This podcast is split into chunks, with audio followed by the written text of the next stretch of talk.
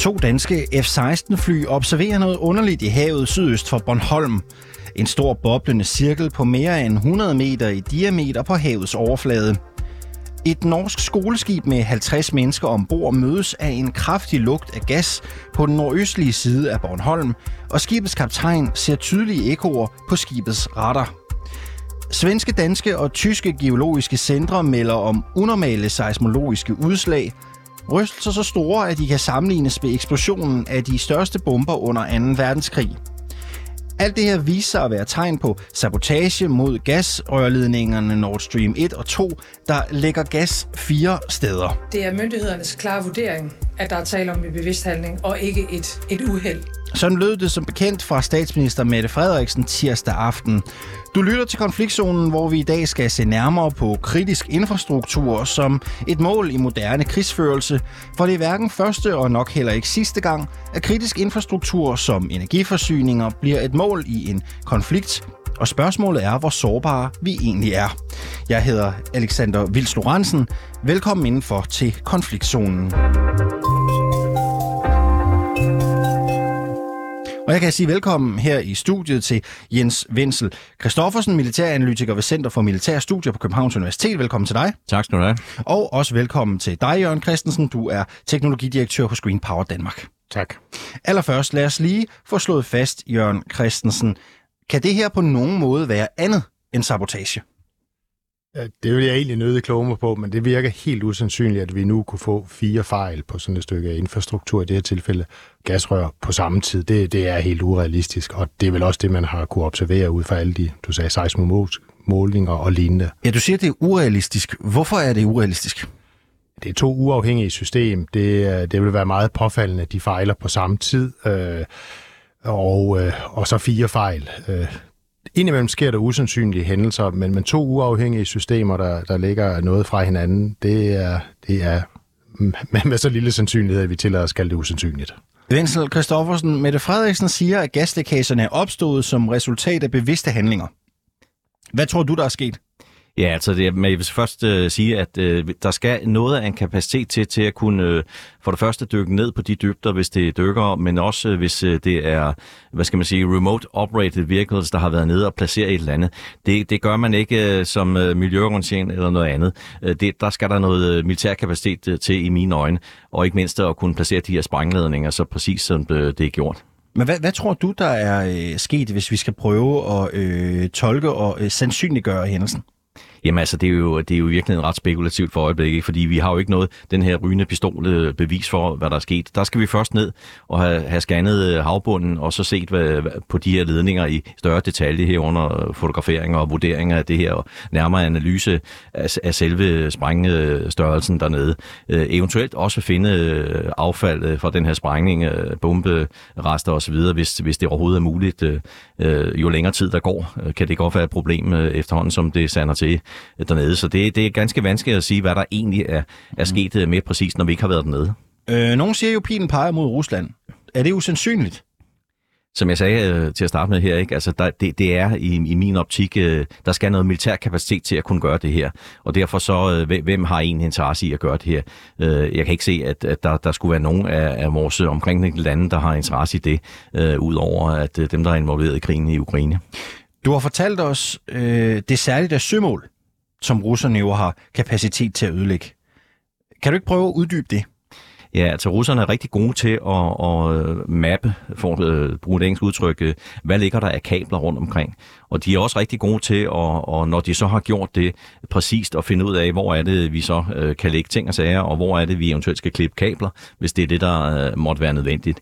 Det har de forskellige skibe, skibstyper til, lige fra fiskebåde til forskningsenheder af forskellige art, som kan lave de her ting.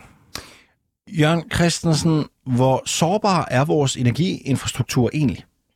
Jamen grundlæggende er den øh, ikke sårbar over for det, det er bygget til, men vi må også bare erkende, at en infrastruktur er ikke bygget til at modstå militær kapacitet. Øh, altså, så er vi jo i krig, og, og, og det ser vi jo, når der er krigshandelser rundt omkring på, på kloden, at så angriber man kritisk infrastruktur for at lamme lande, og det kan man ikke som en øh, almindelig øh, infrastruktur beskytte sig imod militær kapacitet. Hvordan har man sikret sig mod sabotage? Jamen det, man sådan grundlæggende sikrer sig ved, det er, at man har det, vi ingeniører kalder N-1. Altså vi sørger altid for, at systemet kører i en tilstand, hvor vi kan undvære den største og vigtigste enhed, og stadigvæk køre øh, sikkert videre, hvis den enhed falder ud. For det sker indimellem på grund af tekniske fejl. Det kan ske på grund af dårligt vejr. Hvis vi har orkaner og lignende, så ved vi, at systemerne bliver øh, belastet. Så vi kan altid øh, undvære den største enhed, øh, men øh, hvis, hvis vi taler om militær kapacitet, ja, så, så kan de jo godt regne ud, hvor mange enheder man skal bruge den kapacitet imod, og, og det kan man ikke beskytte sig imod. Jens Wenzel Kristoffersen, hvad er de mest udsatte og ø, oplagte mål i Danmark? Jamen altså for i, i min optik, der er det, der er det vores øh, søkabler, vores øh, elforsyningskabler, øh, vores øh, kommunikationskabler, øh, vores, øh, i det her tilfælde, som vi har set, øh, vores øh, gasledninger, øh, og det er sådan øh, de store, øh, store kabler, som øh, i virkeligheden øh, er udsatte, hvis man vil også øh, noget ondt. Øh, og og det, det er simpelthen et spørgsmål om, at, øh, at man sætter sig for at gøre det, hvis man vil det. Men det kræver som sagt øh, noget noget militærkapacitet for at komme ned der øh, i de fleste tilfælde. Der findes selvfølgelig øh, civile firmaer, som også kan gøre det her, her tænker jeg på offshore-sektoren eller andre med undervandskapacitet. Og det, det er jo selvfølgelig noget, som, som, som søværende i hvert fald i langt højere grad tidligere har haft stor kapacitet til at opmåle, hvad foregår der på havbunden, hvad er det forandringer, der sker på havbunden, men den kapacitet har vi ikke i så stor en grad længere. Hvad er det for civile operatører, som øh, vil være i stand til at kunne foretage lignende angreb? Jamen det kunne, som jeg sagde før, være offshore-sektoren, ikke, som, som uh, kunne komme ned og, og så pla- placere ting og sager hernede, fordi de har kapacitet til at dykke på de her dybder her. Men uh, det, det er ikke det samme, som jeg siger, at, at de overhovedet på nogen måde er involveret i det her. Nej, for det spørgsmål er, om det er plausibelt at tro overhovedet, Jamen, at der det, er nogen, nej, der det er det. på det det, det, for, I min optik der er det slet ikke plausibelt at tro hverken, at, at, øh, at dykkerfirmaer eller andet har været nede, og, og heller ikke miljøorganisationer, som der har været fremme i pressen, pressen og alt det her. Mm. Øh, det, det er det ikke. Det, det er i min optik militær. Og, og lad os prøve at blive ved det militære. Du siger jo i det her interview, at det kræver særligt øh, militære øh, værktøjer at kunne øh, lave et angreb som det her. Hvad er det, det kræver? Jamen det kræver eksempelvis, at man kan sende en drone ned, øh, som, øh, som har den øh, kapacitet til at kunne øh, lægge en tilpas øh, rettet sprængladning mod nogle af de her øh, rør, som øh, ligger nede på havbunden. Eller at man har udstyr, som øh, eksempelvis kan klippe kabler over osv. osv. Og det, det, er, det er de færreste ud over militæret, der har det. Hvad med vores havvindmølleparker? Hvor udsatte er de øh, i forhold til at kunne være potentielle mål for sådan en angreb? Jamen altså, det er klart, øh, at, at øh, de vil også kunne være det, og jo mere og mere vi udbygger vores havmøllesektor, havvindmøllesektor, øh, med, med, med det, der er, er, hvad kan man sige, ligger i planerne, en 15-dobling af havsektoren, så vil der også være kabler, der skal trækkes ind til land og så videre for at levere den strømforsyning. Men der vil jeg faktisk godt henvise til Jørgen her, som måske har langt mere forstand på det. Ja, lige præcis. Og spørgsmålet, jeg gerne vil stille dig, er jo også, hvor, hvor sikre er de vores havvindmølleparker? Hvor meget er der taget højde for dem i forhold til potentielle angreb? Jamen her opnår vi jo egentlig den fordel, at det bliver et meget spredt system, så, så det er rigtig, rigtig mange kabler, man skal klippe over, for at man ligesom skal påvirke det samlede system. Mm. Og ja, vi kan jo se, at der er ret stor opmærksomhed, så snart det første bliver ødelagt, så, så bliver der jo også fra vores side sendt militær ud og bevogte. Så hvis man forestiller sig, at nogen ønskede at klippe kabler over til hav, vores havvindmølleparker, ja, så vil de nok slippe afsted med det første. Det klarer systemet fint så vil vi jo i høj grad være opmærksom på, hvad kan der ske ved de næste. Øh, så, så her får vi et meget spredt produktionssystem, og det giver faktisk en indbygget robusthed. Men øh, det, vil, det har du fuldstændig ret i, Jørgen, og, og dertil vil jeg sige, at det kræver så også den kapacitet, at man har tilstrækkeligt med kapacitet til at beskytte de her energiøer. Og det er jo et af vores, øh, hvad skal man sige, store problemer for øjeblikket. Vi har en masse fine, store forgatter, som kan i, til en vis grad øh, gøre det her, men det kræver i, i forhold til beskyttelse af vores øh, stræderegime og vores infrastruktur øh, til havs, at man også har tilstrækkeligt med kapacitet til at kunne sende ud og beskytte de her måtte det kræves. Og det er vi ikke gode nok til i dag, hvis man ser på vores, øh, på vores materiale og vores udstyr, eller hvad er det, du, du siger her, ja, øh, altså, Stoffersen? Det jeg siger, det er, at vi har ikke øh, den samme evne til at kunne beskytte vores territorialfarvand, som vi har haft tidligere.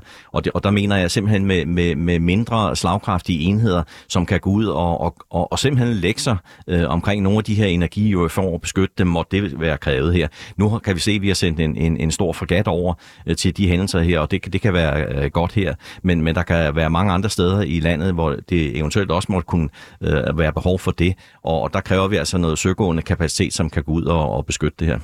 Jørgen Christen, ja, ja, du markerer. Du skal have lov til en replik mere, selvfølgelig. Og, og det synes jeg er en, en rigtig relevant pointe, og det er jo her, hvor man må sige, det er ikke en, øh, en opgave for, for elinfrastrukturen eller energiinfrastrukturen. Altså hvis vi skal beskytte sig mod øh, militær kapacitet fra fremmede statsmagter, så må det være en opgave for det danske militær. Altså man kan ikke forvente dem, der driver elforsyning, også lige pludselig opbygger, jeg lige vil sige, vagtvirksomhed, der kan beskytte sig mod fremmede militær.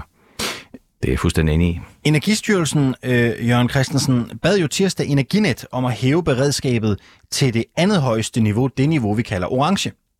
Hvad betyder det konkret? Ja, hvis vi lige prøver at, at huske lidt tilbage, hvad der skete. Der sker jo først det, at der opstår de her fejl på, på gasledninger. På det tidspunkt er der i hvert fald ikke nogen, der offentligt siger, at det også var menneskeskabt. Så man opstår det, man betragter som en meget usandsynlig hændelse, men det sker jo. Og så er det helt naturligt, at man går i en sådan vis form for alarmberedskab. Og der vælger man at opgradere til det, der hedder orange, hvilket er det næsthøjeste niveau. Og det betyder nu, at vi har jo også i vores landinfrastruktur, altså vores øh, ledninger, vores stationer, stationer, der er mere kritiske end andre. Vi reklamerer ikke med, hvilket det er. Men de stationer er selvfølgelig underlagt hegn og alarmanlæg, men nu begynder man også at tilse dem noget oftere, og det er klart, at hvis man forestiller sig sådan en station, så er der jævnligt noget, der går i stykker. Man får en alarm, der er noget, der kan vente til næste dag. Det gør man ikke, når man er i orange beredskab. Så tilser man dem med det samme for at være sikker på, at, at der ikke er noget usædvanligt på vej. For vi vidste ikke, hvad der var sket, da vi fik de første øh, observationer på, at der var huller i de her gasledninger. Så laver man reelle altså patruljeringer omkring de her øh, anlæg i den her periode, eller hvad er det helt præcis, der sker? Det kommer jeg ikke til at fortælle helt, hvad man gør, for vi fortæller ikke, hvor koden er til alarmsystemet, men man tilser dem øh, jævnligt. Øh, så, så hvis man forestiller sig, at nogen nu vil forsøge at bryde igennem de her hegn eller gøre andre ting, så, så kan de ikke vide, hvornår der er nogen der, og, øh, og, og det vil tage en vis tid at omgå de her systemer. Så, så det, øh, det gør man det noget sværere for dem, der måtte have den her intention. Er det egentlig nok, når man tænker på det her seneste eksempel på sabotage?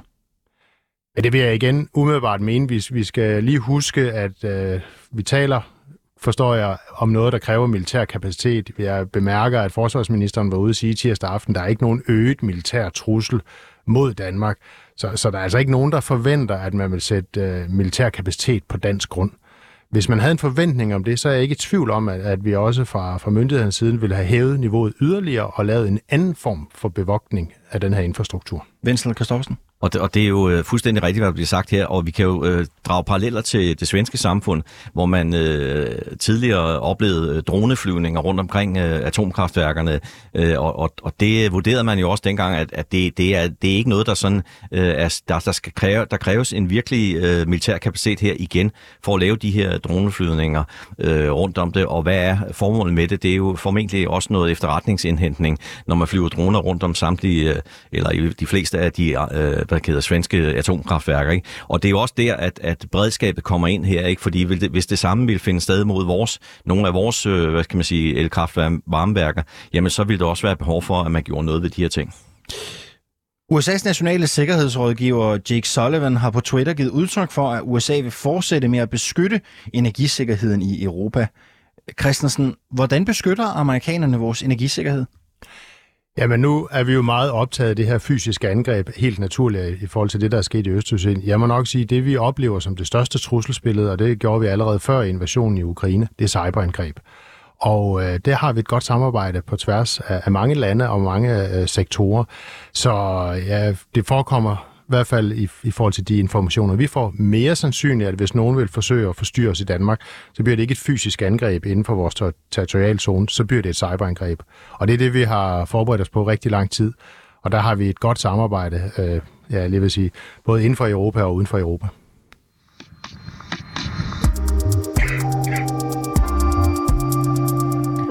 Jens Wenzel Christoffersen og Jørgen Christensen er stadig med her i konfliktzonen. Og Jens Wenzel Christoffersen, jeg kunne godt tænke mig at spørge dig, hvor udbredt er angreb mod infrastruktur egentlig?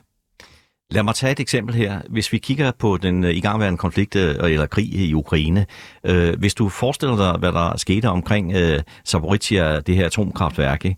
der så man jo tydeligt, at, at, øh, at, at sprængninger ganske tæt på øh, atomkraftværket, øh, udløste altså nedbrud på elforsyningen øh, på, på nogle af tre af de store hovedledninger, så til sidst kun var en tilbage, og den røg også til sidst osv. Så, så, så det, det er et eksempel på, at, at øh, den her slags infrastruktur er ret sårbar, hvis det er, at øh, man udsættes for, for kinetiske angreb af forskellige art. Har vi tidligere set eksempler på sabotage, altså mod kritisk infrastruktur i den her grad, Jørgen Christensen? Jamen i tilfælde af krig, øh, når vi kigger, det, det kunne være invasionen i Irak, det kan være det, der skete i Jugoslavien tidligere, så ser man faktisk ofte, at man øh, starter med at se, om man kan slukke for strømmen, fordi så blænder man jo øh, det land, man er på vej ind i. Øh, og der har man faktisk også set nogle relativt sofistikerede militære våben, som jeg på ingen måde er specialist i, som egentlig smider sådan nogle carbonstrimler ud over øh, det, den elinfrastrukturen. Det betyder, at der opstår kortslutninger, men der opstår ikke permanente skader. Så vi ser øh, i, i sådan nogle konflikter, at man angriber den kritiske infrastruktur, ofte med nogle sofistikerede våben, så du ikke har permanente skader på det, men så du slukker for strømmen nogle dage. Det letter jo øh, åbenlyst sådan nogle invasioner. Og det er der, hvor vi ser cyber som øh, nok det næste våben, for vi har jo faktisk to gange oplevet, at, øh, og det er øh, verificeret, at russerne har haft slukket for strømmen i 2015 og 2016 i Ukraine med nogle ret avancerede cyberangreb. Med det en mente, er det så i virkeligheden old school at angribe en gasledning? Jamen det, det virker jo, kan man i hvert fald se, men hvorfor de har gjort det, det vil jeg nødig spekulere på, for jeg har også meget, meget svært ved at se logikken i det, for, fordi øh, vi fik jo ikke, øh, øh, vi fik jo ikke øh, gas for de to rør på det her tidspunkt. Det var allerede lukket for, så der må have været et andet mål end at lukke for gasforsyningen øh, til Europa på den korte bane. Men nu er der jo helt sikkert også lukket for den på den lange bane, for, for vi fik ikke noget gas igennem de rør, da det her skete, så der har været et andet motiv. Christoffersen, hvordan bruges sabotage af kritisk infrastruktur egentlig normalt i krigsførelse? Det er, det er et godt spørgsmål, men i, men i det her tilfælde har vi jo set, at øh, angrebene mod øh, Nord Stream 1 og 2 her er jo virkelig noget af det første kinetiske angreb, vi har set øh, i, i, i, i det baltiske hav, altså Østersøen osv., øh, siden 2. verdenskrig. Så man kan, hvis man kigger på det rent sikkerhedspolitisk, kan man godt sige, at det her det er sådan en lille, et lille trin op på den sikkerhedspolitiske øh, eskalationsskala i forhold til det, at vi nu ser vi altså kinetiske angreb i selve Østersøen. Det, det har vi ikke set øh, før siden, øh, siden 2. verdenskrig. Og hvor udbredt er det? det? Det er noget af det første, vi har set i vores område her. Så det, det er det. Men, men i, i, øh, i hvad kan man sige, andre konflikter, vi har været en del af, også øh, Afghanistan, øh, Irak osv., osv., der er det, der er det ret udbredt, at man, man laver hvad kan man sige, aktioner mod, mod infrastruktur, som, som modparten er afhængig af. Hvad hører egentlig under begrebet kritisk infrastruktur? Der hører nok, hvis, øh, hvis øh, vi, skal, vi skal tage sådan et, et øh, meget overordnet blik på det, så, så er det myndighedsstrukturerne, det er energiforsyningerne, det er hospitalsektoren, det er kommunikationsnoder, øh, det er vores evne til at kunne øh, altså, øh, få informationer ud til befolkningen, det er vores øh, politi- og, og, og, og øh, forsvarsinstallationer øh, øh, og, og og det, det er nok der, jeg vil begrænse det til i virkeligheden. Ikke? Og de her øh, institutioner, som jeg lige nævnte her, eller myndigheder, har jo selvfølgelig også i tilfælde af angreb nogle øh, backup-systemer, som kan levere strøm. Ikke? Men den, den store akilde til er i min optik, det er, at hvis, hvis, øh, hvis vi ligesom lukker for strømmen til Danmark, øh, så, så går der ikke ret lang tid før, at, øh, at så står vi virkelig i en kritisk øh, situation. Og det er ikke kun altså i det her tilfælde, nu er det gasser et, et, et angreb mod vores gasinfrastruktur, men, men mister Danmark elden, så tror jeg, at vi står i en alvorlig situation. Men det kan Jørgen måske elaborere lidt mere over? Jamen, det, jeg, jeg lige vil sige, at jeg er desværre fuldstændig enig. Vi er i det moderne samfund så øh, afhængige af elektricitet, at, øh, at hvis man er teenager, så er det måske mobiltelefonen, der er mere vigtig, men øh, når strømmen ikke er til mobilnettet, så virker det heller ikke. Og, og det har vi jo sådan set øh, set i forbindelse med, øh, det vil sige naturkatastrofer, store oversvømmelser, selv i når vi er meget civiliseret samfund mister strøm, så går der afsted mellem 5 og 7 dage, så, så er vi jo på, på oprørt øh, øh, tilstand, så vi er så afhængige af elektricitet, øh, fordi at øh, der er backup-forsyninger, men hovedparten af den backup-forsyning, man har i andre infrastrukturer, er jo bygget til normaltilstand, og så regner man jo faktisk ikke med, at elforsyningsafbrud er længere end 3-4 timer. Øh, så, så ofte ser vi en del af de andre kritiske infrastrukturer kun har få timers backup. Så er der sådan noget som sygehus og lignende, de har mere permanent backup. Men at mobilinfrastruktur, vandinfrastruktur og lignende har få timers backup. Hvad kan vi lære af sabotagen på Nord Stream 1 og 2? Christensen først. Jamen, jeg synes, det giver faktisk anledning til at genoverveje øh, den backup, vi har på, øh, på nogle af de andre infrastrukturer, der er afhængig af elektricitet. Øh, fordi som, jeg, jeg vil jo stadigvæk fastholde, at, at elsystemet er godt gearet til normal situation, men, og, og den er ikke bygget til at modstå militære operationer, men, men aktivisme og lignende. Men, men vi har faktisk set, fordi vi i Danmark har det, vi kalder verdens bedste leveringssikkerhed, vi har i snit afbrudt 20 minutter om året, at der er rigtig mange, der sparer backup væk. Og, øh, og det skal man måske begynde at overveje lidt mere om, hvad betyder det for ens forretning eller ens, øh, jeg lige vil sige, velvære i hverdagen, at være uden strøm i timer. Øh, fordi det vil kunne ske, og det her det her en, en udmærket eye-opener til lige at genoverveje, hvor afhængig er man af elektricitet, og hvornår bør man have noget backup, og hvornår klarer man sig uden. Hvad siger du, øh, Vensel? Jamen, jeg synes, det er en god, øh, øh god anledning til for øh, navnlig kommunerne også at gå igennem deres beredskabsplaner, og så se på, hvad, hvordan øh, forsyner vi egentlig øh, vores samfund med, med, med de her øh, øh ting som strøm, øh, vand osv., osv., hvis det endelig måtte hænde. Og så er det jo også øh, måske en, en generel opfordring, uden at jeg på nogen måde vil male en eller anden krigsfrygt op, men, men øh, man kunne måske godt, øh, hvis man sådan på det personlige plan, øh, sige, jamen, hvad har jeg egentlig af beredskabslager, og, og hvad har jeg egentlig af muligheder for at få informationer fra for offentligheden, skulle der ske et eller andet. Hvordan kan vi beskytte vores gasrørledninger fremadrettet? Lad os starte hos dig, Jørgen Christensen. Jeg tror helt grundlæggende, vi kan ikke beskytte sådan udstrakte infrastrukturer. Det er jo, altså, vi kan ikke have, jeg lige vil sige, dykker eller skibe liggende for hver 100 meter øh, i, i gasrørledninger øh, eller stående på land.